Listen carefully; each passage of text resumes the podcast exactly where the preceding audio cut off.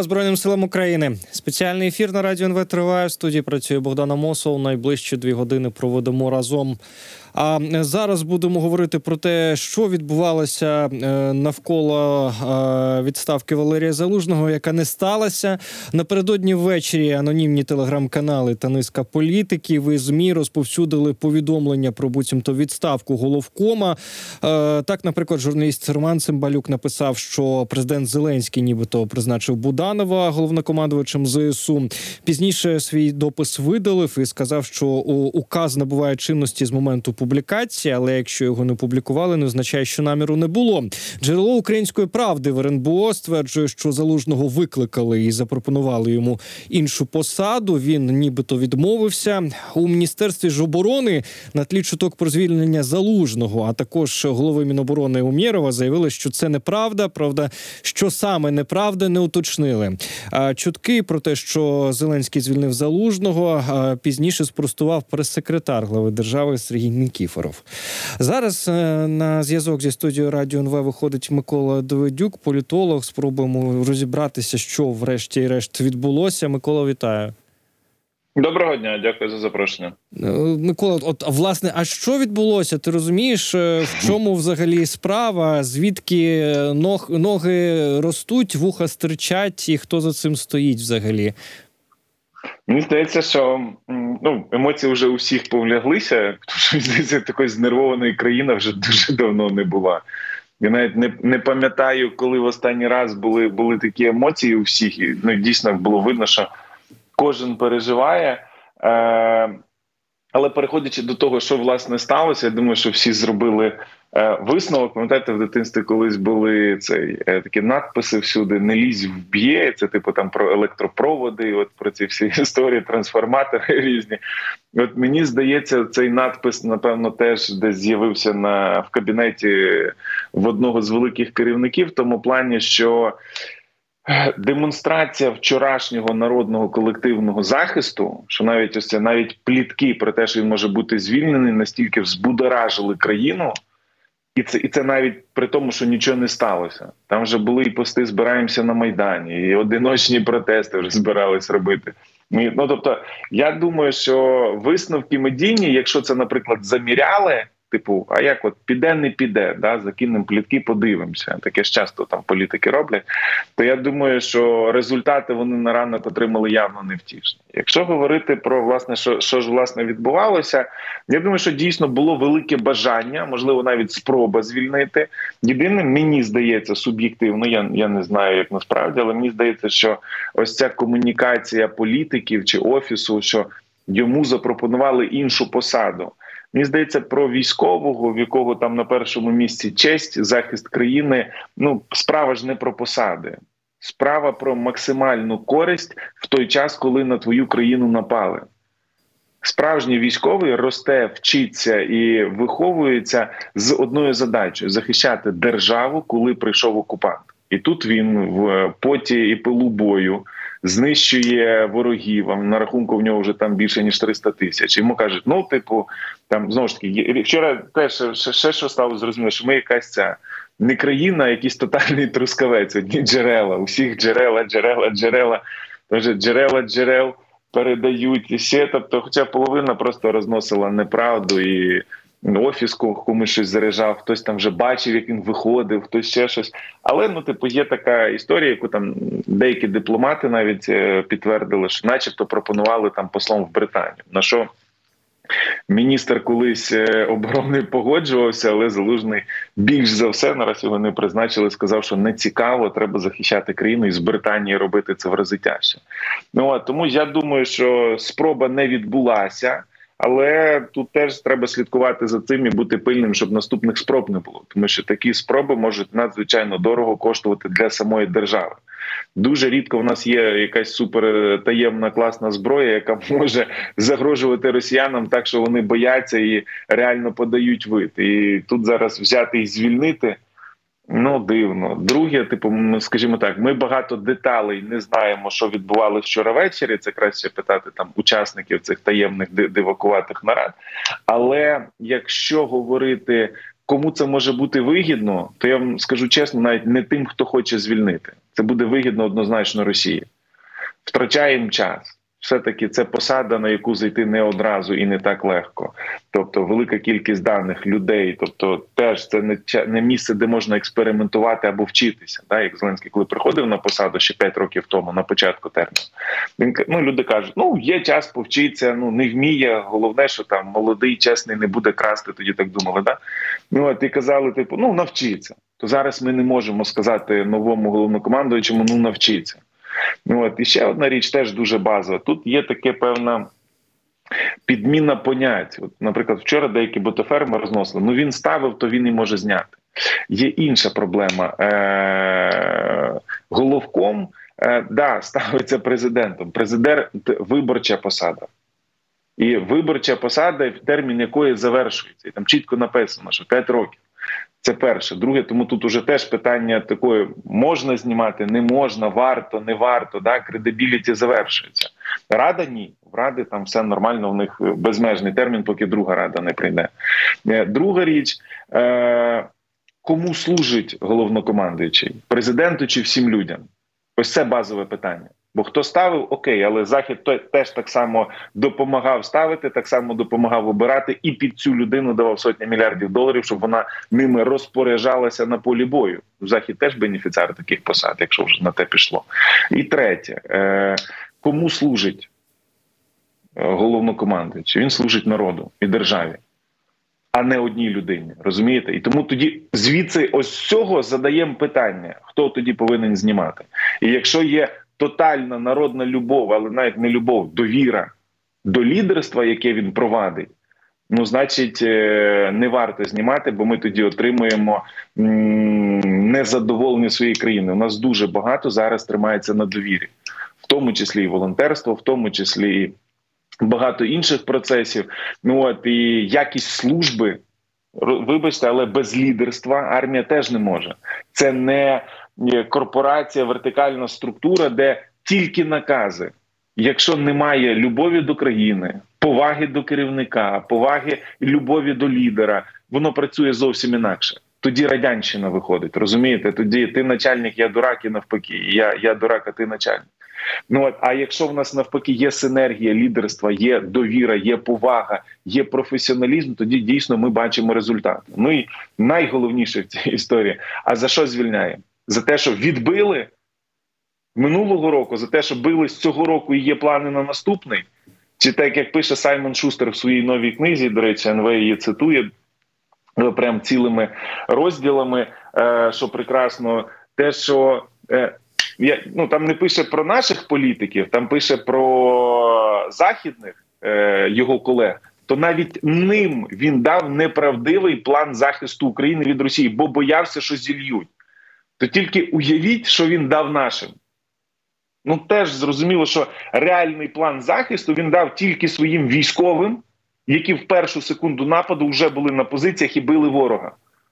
Тобто він працює одразу в кількох площинах, максимально захищаючи, ось це найголовніше, те, що я починав, населення та країну. Він не працює на політиків, він не працює на якихось там закордонних начальників, він працює на людей і на державу. Коли він навіть західним і нашим може давати неправдиві плани, ну, про наших я можу тільки додумати, я не знаю.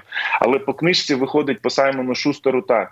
Тобто, але переживаючи за людей і за країну, це ж є базис. Це є той базис, який ми повинні цінувати, а не намагатися це розхитати, десь там його підсидіти, стілець йому підпиляти. Ну це ж не дитячі забави. Ми в час війни, нас дійсно атакують потужні сили, і нам зараз треба бути єдиними, непоборними і бити ворога, а не думати, що можна людину, яка знищила триста тисяч окупантів, купити посадою посла. Щоб ну, що? Дійсно, до речі, вчора ця історія із звільненням, яке не відбулося, Залужного, дуже так відгукнулася Росії, відгукнулася російській пропаганді, вона її смакувала, і тут ще виникає питання, а де ж були наші комунікатори державні, чому вони так реагували на цю історію? Хоча можна сказати, що і наші комунікатори заплутали навіть тих самих росіян, коли Міністерство оборони написало сказало, що ні, це неправда. Тут уже ніхто не зрозумів, а що саме неправда. А чому, власне, так відбувається? А що, що за цим може стояти? Чому держава так кволо реагує на ось таку історію? Ну, слухайте, це ж теж тонкі матерії. Ну, хтось хоче звільнити людину, в якої найбільша довіра, ну, типу, серед, взагалі, там, за тридцять років. Серед всіх там топ-керівників, які були. Вибачте, але ми ж половину, не те, що половину, дев'яносто відсотків головнокомандуючих за тридцять років ми ж не знаємо. Ми не пам'ятаємо, як їх звати, ми не знаємо, що вони робили, от, ми не знаємо їхньої професійності. А тут реально тотальна любов, довіра, е- населення, повага, що дуже важливо, повага. Це ж єдиний чиновник, якого країна поважає. Розумієте? І тут намагаються його зняти. Зрозуміло, що навіть в тих, хто знімає, знімав або намагався знімати, ну, типу, тремтіли коліна, типу, що це вильється? Розумієте? І я думаю, я думаю, що, ну, було певне переживання, це однозначно у всіх. І комунікація, ну, слухайте, ну, це ж теж не про комунікацію. Це швидше про рішення. Комунікувати можна будь-що. І як хочете. Можна красиво це робити, можна недолуго, можна гратися, можна дійсно там доносити короткі меседжі. Але питання про рішення. І от коли погані рішення, тоді і комунікація погана, розумієте? Коли ви хочете сказати щось погане, але від цього не бути поганим, ну і всі ж, всі ж від цього питання вчора шарахались. Вийшов Нікіфоров, щось про белькотав. Міноборон сказав, так, до нас взагалі не звертайтесь, ми тут ні до чого. І от вони виходять, мені здається, взагалі це, напевно, за вчорашній вечір найкраще повідомлення, типу, нас не чіпайте, ми, на нас логістика, на нас купівля зброї, харчі і посадка корупціонерів там попереднього складу Міністерства оборони, типу, все неправда, нічого не знаємо.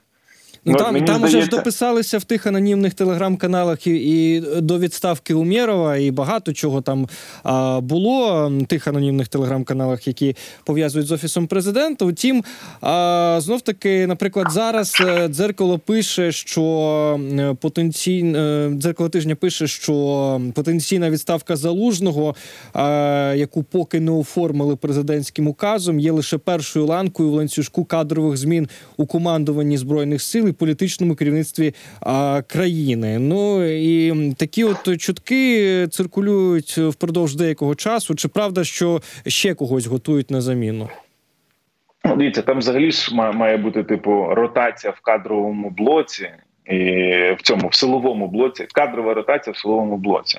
От я думаю, що там відставку Мерва вкинули по одній простій причині, типу, щоб розбавити відставку Залужного і просто, щоб, типу, зрозуміли, що хвиля нагнітається проти тих, хто намагається звільнити, і от вона просто почала змивати, да?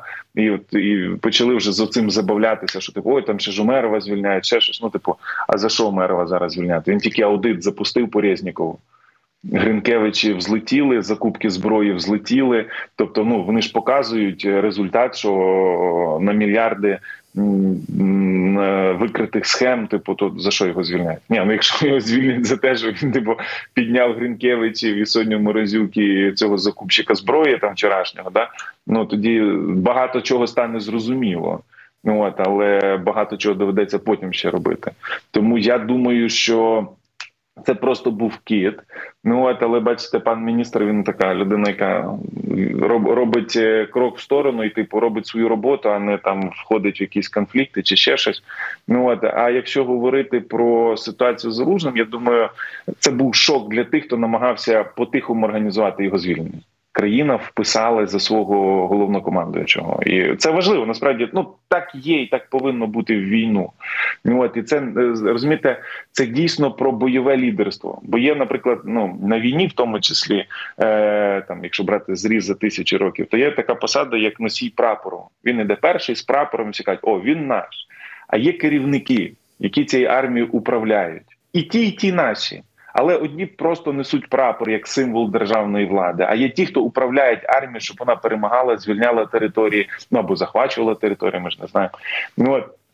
І ось, ось це важливо. І країна сказала, ні, типу, тут не лізьте, тут нормально, у вас є де вирішувати питання. І е, міністром чи цим послом в Британію є кого назначати. Просто дивно, чого рік ця посада простоює. Ми нічі там півроку, і ми нічого не можемо там запропонувати. Чи, наприклад, так само по Норвегії, по Чехії, по багатьох інших країнах, які готові в три рази нам більше платити грошей допомоги, а ми просто навіть туди посла не дали. От, а тут якраз таки країна відрефлексувала, все нормально, не лізьте. І ось ці плітки, ага, не змогли зараз, звільнять в середу, а ми вимагаємо заяву, там ще щось. Це булшіт. Це просто послаблення інституційності тих, хто ось такі штуки вимагає. Ще вчора, поки ці всі події розгорталися, посли Великої Сімки зустрілися з українськими журналістами, і наш Віталій Сич там також був. Власне, розмова йшла про тиск на журналістів, про дискредитацію, про ось всю цю історію, знов-таки, із анонімними провладними телеграм-каналами. І, до слова, от, ну, начебто викрили тих, хто атакував квартиру Юрія Ніко, А, начебто якусь там справу кримінальну за фактом стеження за командою Бігуса завели. Чи достатньо влада відреагувала на останні події з переслідуванням журналістів? Ну, я, наскільки я розумію, що нія, ніякого ж, ніякої ж реакції немає, що когось зловили, когось покарали. Ну, є якісь там вкиди, якісь відеозвернення там умовних Вовона і Лексуса, типу, які там сказали, що це вони. Знову ж таки, що робиться для атмосфери, щоб не тиснули на бізнес і щоб не тиснули на журналістів? Бо зараз ми цю історію бачимо, причому дуже, дуже суворо бачимо. От, в той же час ми бачимо солодкий марафон, от, який давно пора закрити. І цей весь пул каналів, типу, ну, знову ж таки, за що держава платить гроші? Щоб роби, робити якісь ефемерні віртуальні образи, яких насправді в країні не існує. Чи, наприклад, хтось з журналістів вийшов з марафону і сказали, ні, ми захистимо нашого головнокомандуючого, бо ми вважаємо, що він правильно робить. Ні, вони показували балет, ну, типу, от вчора включити можна було марафон, ну, можливо, без цих, без пачок танцювальних, але там був балет, типу, вони не знали, що показувати. Тобто без команди вони не знають, що робити. От, тому це, це треба закривати і не витрачати гроші. А так само телеграм-канали, російська помойка, яка, типу, просто качає фейки, безпідставні часто, перекручені. Я там деякі канали почитав, то там вже тисячу раз звільнили, тисячу раз призначили. Ну, але це ж брехня, це, це просто ідеальний інструмент для розкачування ІПСО Росією тут. От, і мені, мені здається, що е, це, це демонстрація, е, що це демонстрація е, неспроможності відповідальних за інформаційну безпеку приймати реальні рішення і кроки. От, е, Телеграм давно вже мав би бути закритий. Тобто це, це місце, де живе руський мір тут. Дез, дезінформація, е, маніпуляція, пропаганда, зчитування великих даних для того, щоб формувати наступні хвилі пропаганди, ну, от, зчитування персональних даних.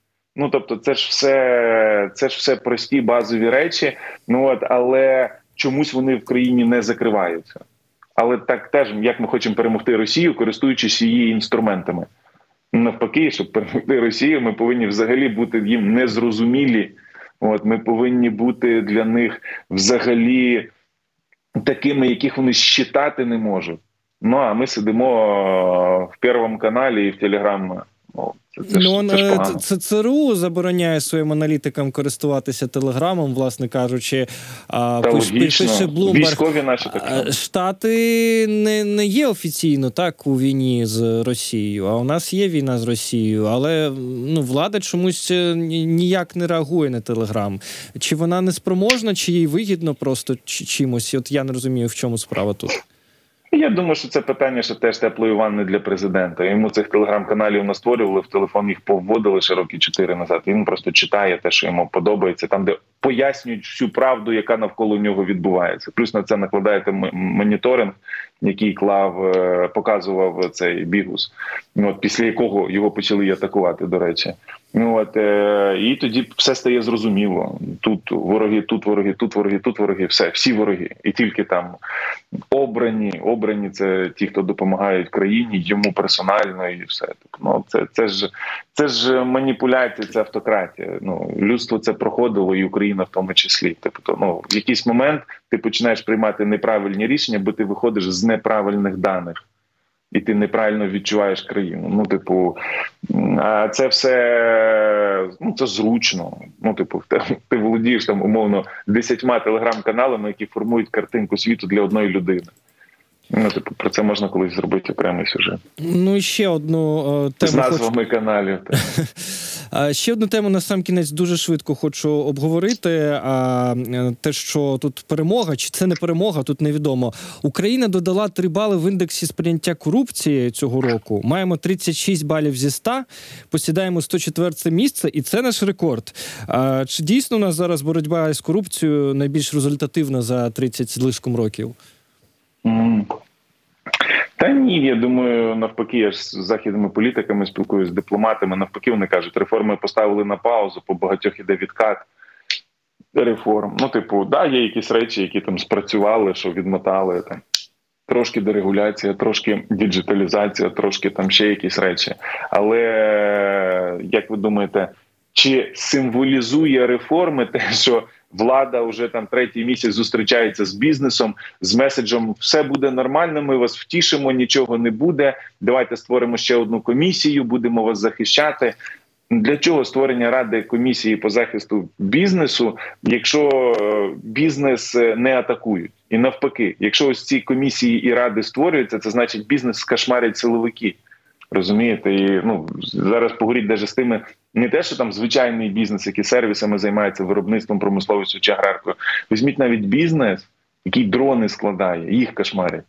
Розумієте? Тому про що, про що мова? Типу, та ні, нічого, нічого немає. Якби, якби була там боротьба з корупцією, ну, типу, то ми щоб чули про Гринкевичів, про яйця по сімнадцять, чи про цих купівлю готелів в Хорватії чи в Іспанії. Ні, звичайно, б ми не чули. Ну і найголовніше. Ну, три відсотки начебто там супер історичний прижок, ривок і все, що тільки можна. А нагадайте, на якому місці? На сто четвертому?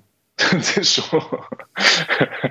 Розумієте? Тобто, ну, ми застрягли в цій золотій корупційній середині, причому золотій в різних значеннях, але золота вона тільки для того золотого одного відсотка. Ну, от, це задниця. Розумієте? От якби, якби говорити брутально і чесно, то це задниця. Ну, типу, ми сидимо, типу, чиновники крадуть, і вони кажуть, о, типу, ближче до виборів ми будемо красти менше. Ми ж про Порошенко ж таке теж бачили. Історичні ривки, прижки. Ну, типу, от тут виділіть, оце, сюди не будемо лізти. О, все, плюс три відсотки. Ну, так само тут, ну, типу, закінчується термін, десь там сказали трошки підмарафетити цей. Та ні, ну це не боротьба з корупцією. Слухайте, Саакашвілі, коли боровся в себе в Грузії, в ті кращі роки, так вони росли там десять-двадцять пунктів пригали за рік, поки не допригали до топ десять. Так само візьміть Ліквеню, десять-двадцять, поки знов до топ десять не дійшов. І так само по багатьох. Да, є країни, яким тяжко рости з точки зору індексу корупції, і це два типажа країн. Африканські диктатури, бо вони нічого не роблять, але люди настільки бідні, що їм вже і все рівно. Ну, от, або навпаки, розвинуті демократії. Ну, типу, там, Фінляндія, я не знаю, Норвегія, Штати, чи будь-що інше. Можливо, навіть трошки менше Штати, більше оці скандинавські країни. Вони кажуть, а нам вже нема куди рости. Ну, як ти з другого виростеш там на, три, на тридцять балів чи на тридцять позицій? Ну, вони і так на другому. Ну, от колись будуть на першому або не будуть. Але їм рости складно. В нас потенціал росту може просто скажений бути. Але цим треба зайнятися. Що, по митниці нема питань? Президент сам сказав, що в Німеччину втекло двісті тисяч хлопців. Так вибачте, ця втеча коштувала п'ять, мільйон, п'ять, цих, п'ять тисяч доларів. п'ять тисяч доларів за лоба, то це виходить мільярд.